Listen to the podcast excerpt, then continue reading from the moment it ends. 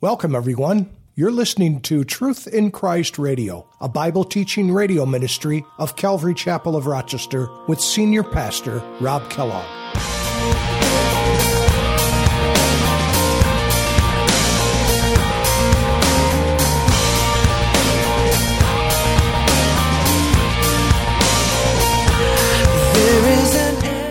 And whoever falls on this stone will be broken, but on whomever it falls, it will grind him to powder.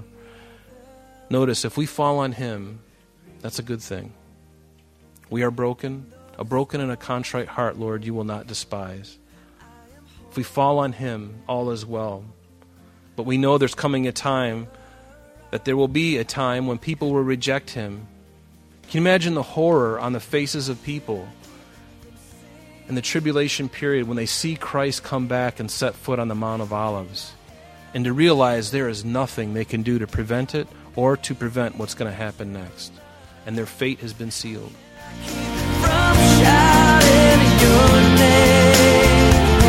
darkest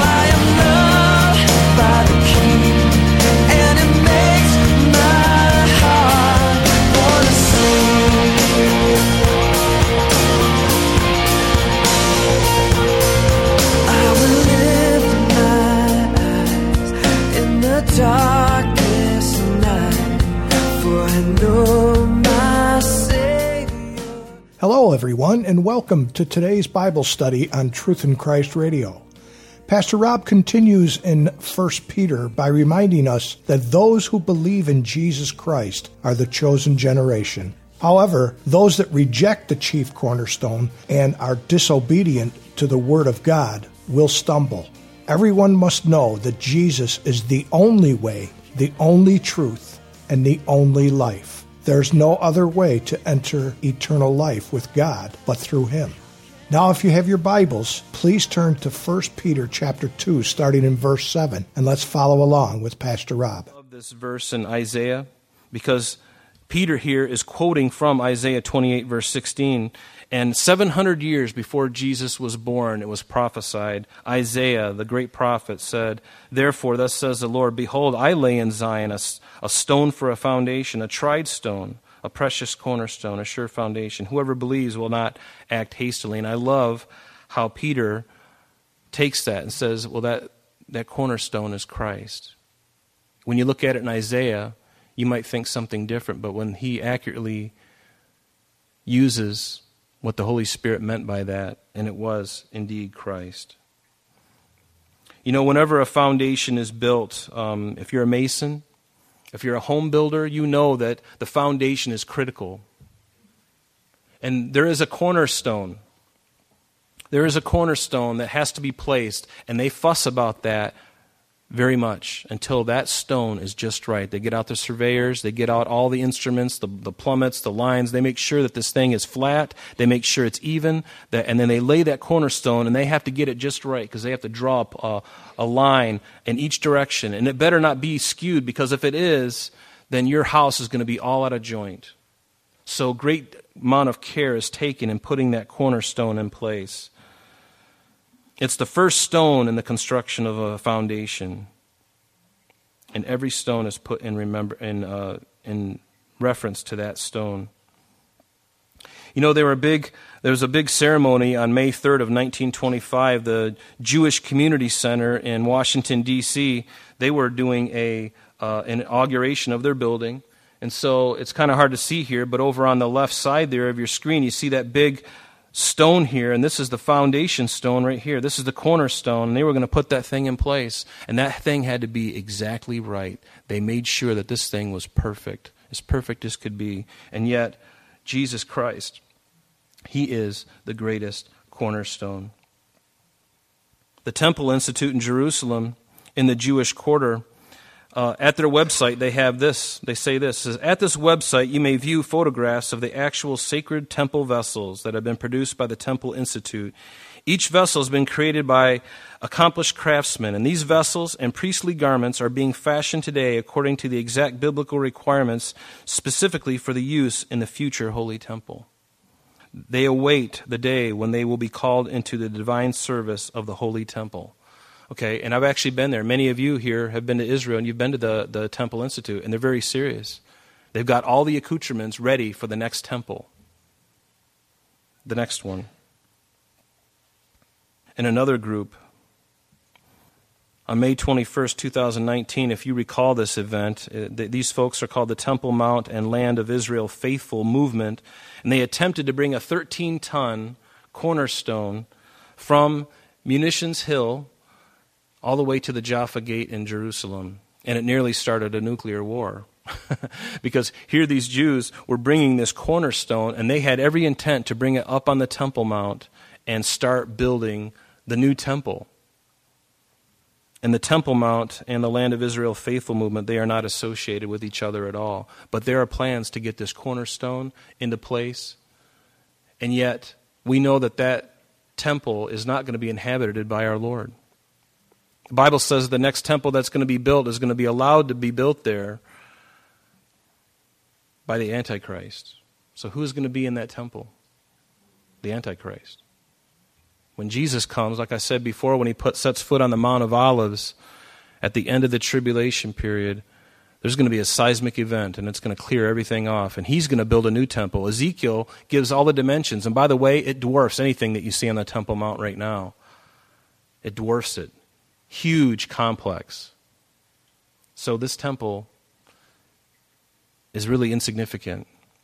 But Jesus Christ, He is the cornerstone. Because wherever He is, that's where heaven is. When He's on the earth, heaven is on earth. When we are with Him, we are in heaven. Amen? But He is the precious cornerstone.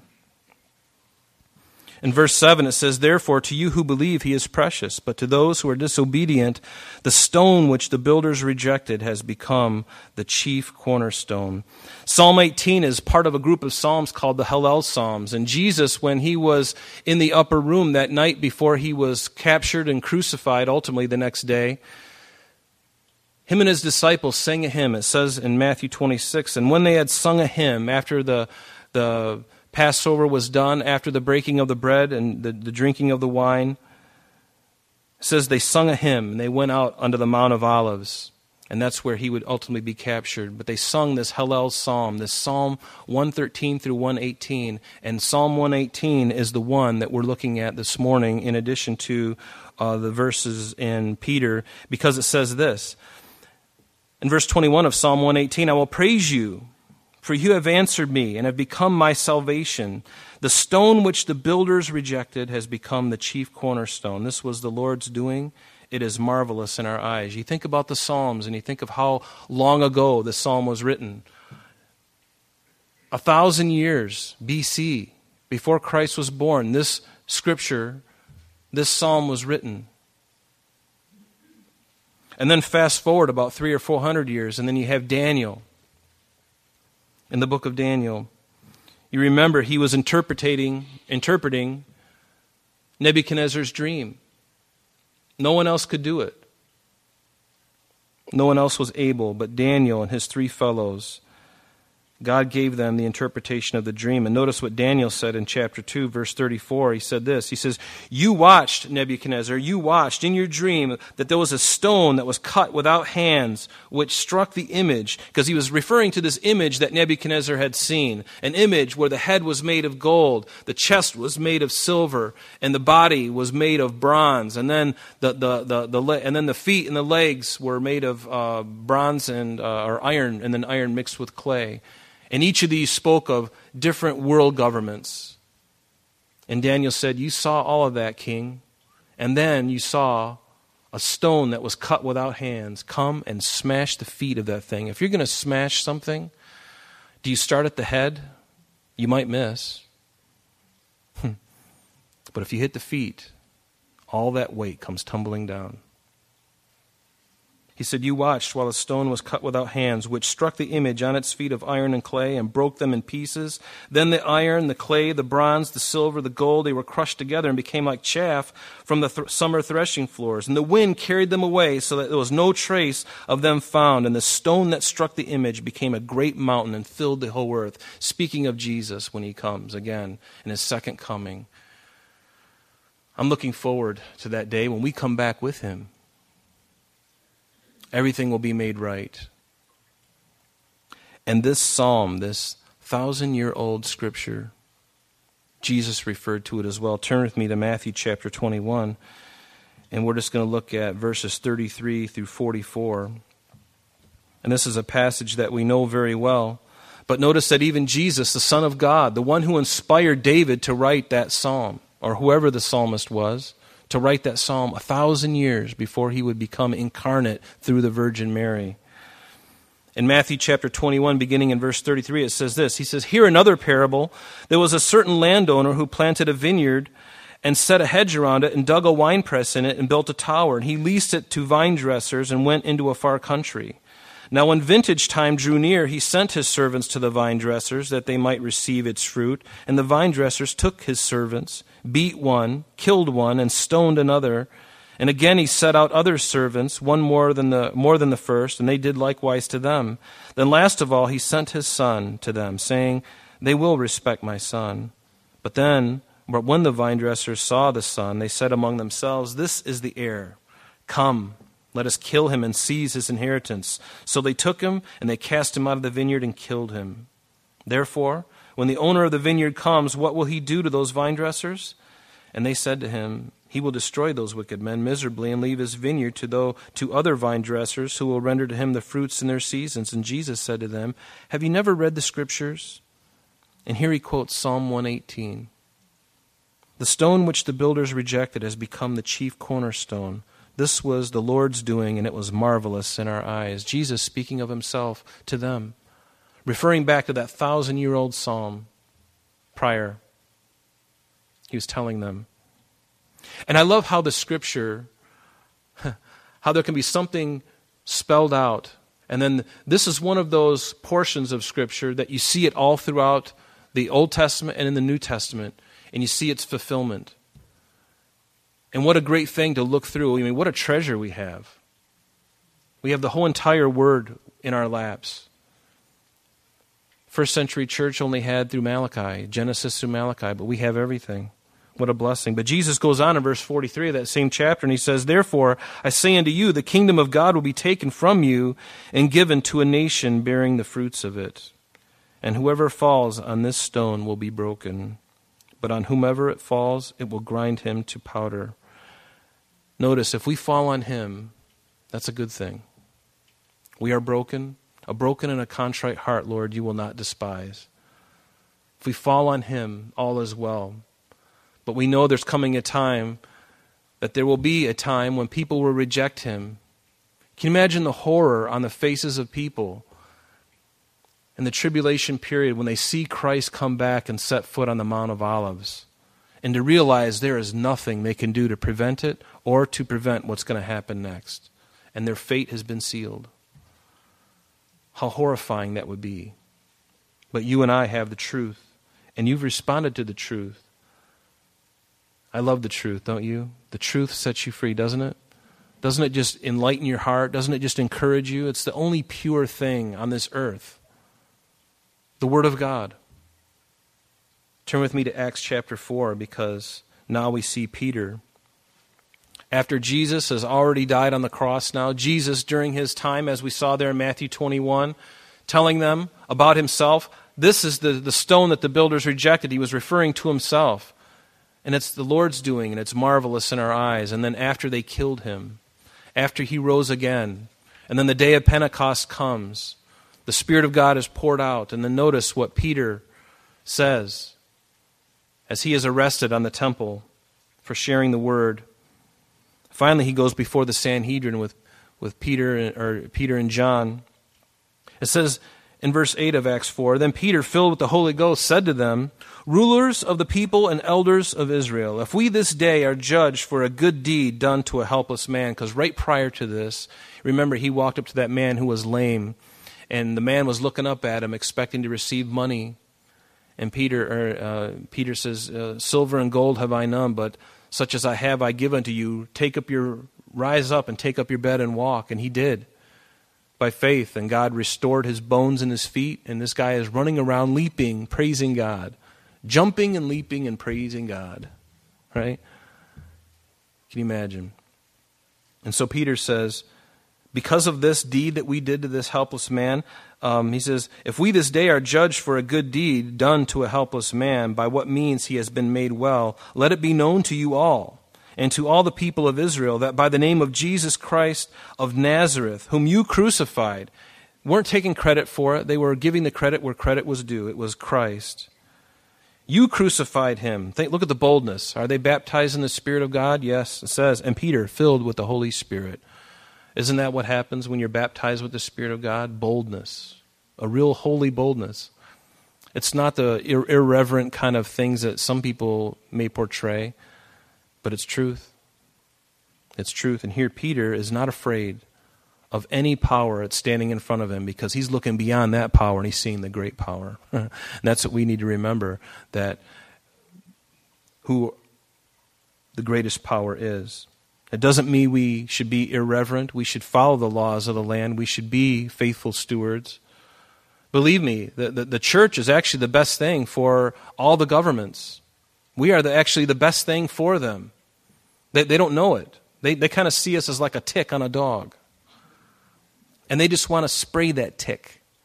And they want to take the tweezers and pull the tick out and throw the tick away. That's what we are. But the fact of the matter is, you and I, because we are not opposed to them, I mean, we may be opposed to policies, but the Bible says that we should submit to them unless they say you can't worship God, then we go underground, right?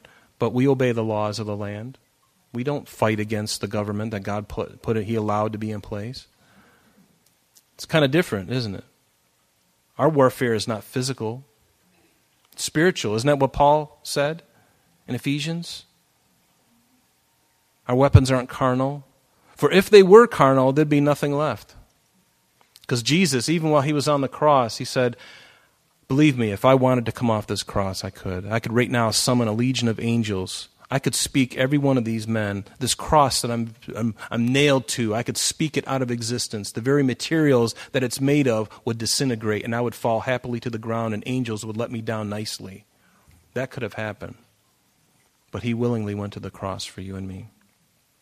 So Peter says, This Jesus that you crucified, whom God raised from the dead, by him this man stands before you whole. It's because of him. And this, notice, is the stone. Jesus Christ, he is the stone which you, which was rejected by you builders. He's putting an emphasis on you builders. You were supposed to be building, and instead you were just doing it over your own selfish interests. You were money makers. You were jealous of the power that Christ had. Jesus was bad for business. He says, But you, builders, you rejected him, and he has become the chief cornerstone. And how frustrating that was. And they were just like ready to tear him to pieces. Sometimes the truth is like that. He says, Nor, Peter says to them, now, Nor is there any salvation in any other, for there is no other name under heaven given among men whereby we must be saved. We must be saved. Therefore, verse 7, we're back in 1 Peter now. To you who believe, he is precious, but to those who are disobedient or unbelieving, the stone which the builders rejected has become the chief cornerstone. And again, we were talking about the frustration of those who fight against God. You know, aren't you glad you're no longer in a battle against God? I don't know about you, but I, I'm willing to relent. I'm willing to surrender as often as I can. When I feel like I'm, I'm hitting a wall and I'm trying to push through that wall in my own self effort and my own self determination, I've got to back up and say, Lord, am I wrestling against you? Am I trying to get through something that you have said, you can't go here? Remember when Paul wanted to go to Asia and the Holy Spirit forbade him? God had a reason and a plan for that. He said, Don't worry, Paul. Not for you today. But Lord, but Lord, I'm going to go through it. Okay. See on the gurney. right? We can resist him. But don't resist God. When you feel like you're, you're trying, you're, you feel like you're fighting against him, be quick to surrender. Kiss the Son lest he be angry when his wrath is kindled but a little, right? Obviously, we don't have to kiss him in the sense of appeasing him. You already have the favor of God if you're a child of God. You don't need to um, manipulate him. He can't be manipulated. He loves you. So come to him as a son, as a daughter, and say, Lord, I've resisted you. I want to surrender. I want to give it up. And you know, that was the most wonderful day in my life when I finally gave my everything up. Just gave it up. Was it the best day for you? Do you recall those days? Sometimes I think we need to go back and think about those days again and say, Lord, what have I brought on myself now that I'm a believer? Have I added those things back in now that I'm more mature in the, in the Lord? Right? Sometimes we do that. Sometimes I, I can get a little too big for my britches. And the Lord's going, I love you. you. Still got some lessons to learn. Do you have lessons to learn? Are you willing to be taught those lessons? Because it comes from a hand of a loving God? But in the end, there are people that will resist the Lord. In Revelation chapter 16, at the end of the Great Tribulation period, it says in Revelation 16, verse 21, it says, And great hail from heaven fell upon them each hailstone about the weight of a talent, and men blasphemed God because of the plague of the hail, since that plague was exceedingly great. They're always going to be shaking their fist at God. Don't shake your fist. Use those hands to raise your hands and surrender and worship to Him. A stone of stumbling and a rock of offense. It goes all the way back to Isaiah again. Isaiah, 700 years before Christ, it says, The Lord of hosts, him you shall hallow. Let him be your fear, and let him be your dread. He will be as a sanctuary, but a stone of stumbling and a rock of offense to both the houses, to both the houses of Israel, as a trap and a snare to the inhabitants of Jerusalem. And many among them shall stumble, and they shall fall and be broken and be snared and taken. What an awful thing! What an awful thing to resist the Lord. But he is a stone of stumbling, he's a rock of offense. You remember when Jesus was dedicated in the temple?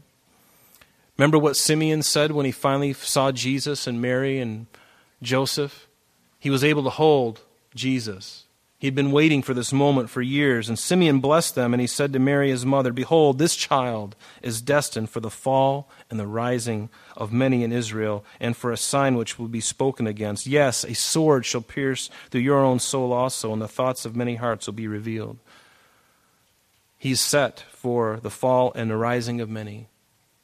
Because he was a stumbling stone, many, some would believe, but many would reject him, and many would fall. Many would fall. In verse 9, but you, you're a chosen people you're a chosen generation, a royal priesthood, a holy nation, his own special people, that you may proclaim the praises of him who called you out of darkness and into his marvelous light.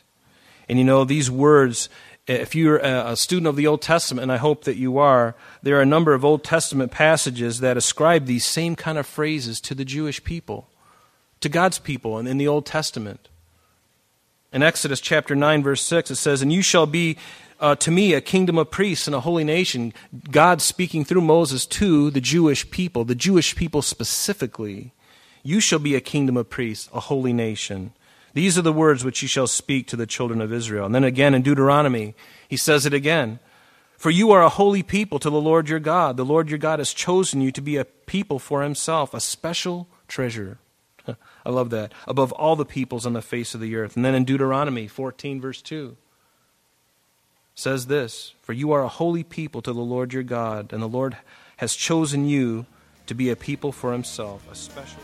I'm sorry, that's all the time we have for today. But please join us next time when Pastor Rob continues our study in 1 Peter.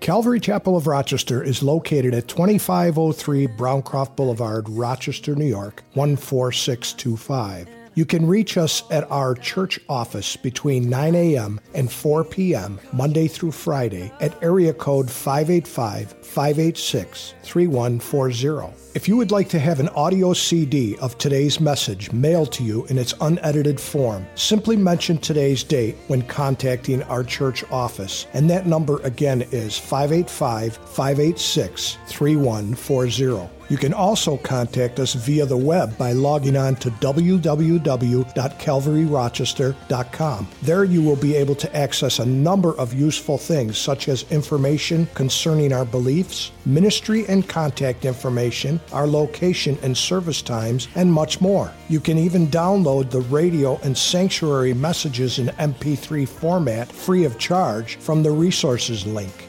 To listen to Calvary Chapel of Rochester Sanctuary messages or Truth in Christ radio on your mobile device, just subscribe to both through Google Play or Apple Podcast. We are so glad that you could join us today, and if there is any way that we could bless you in your walk with Jesus Christ, please don't hesitate to call our church office. Remember, Jesus said, I am the way, the truth, and the life. And for this cause I have come into the world, that I should bear witness unto the truth. Everyone who is of the truth hears my voice. May God bless you in abundance today as you walk with Him. And until next time, this has been Truth in Christ.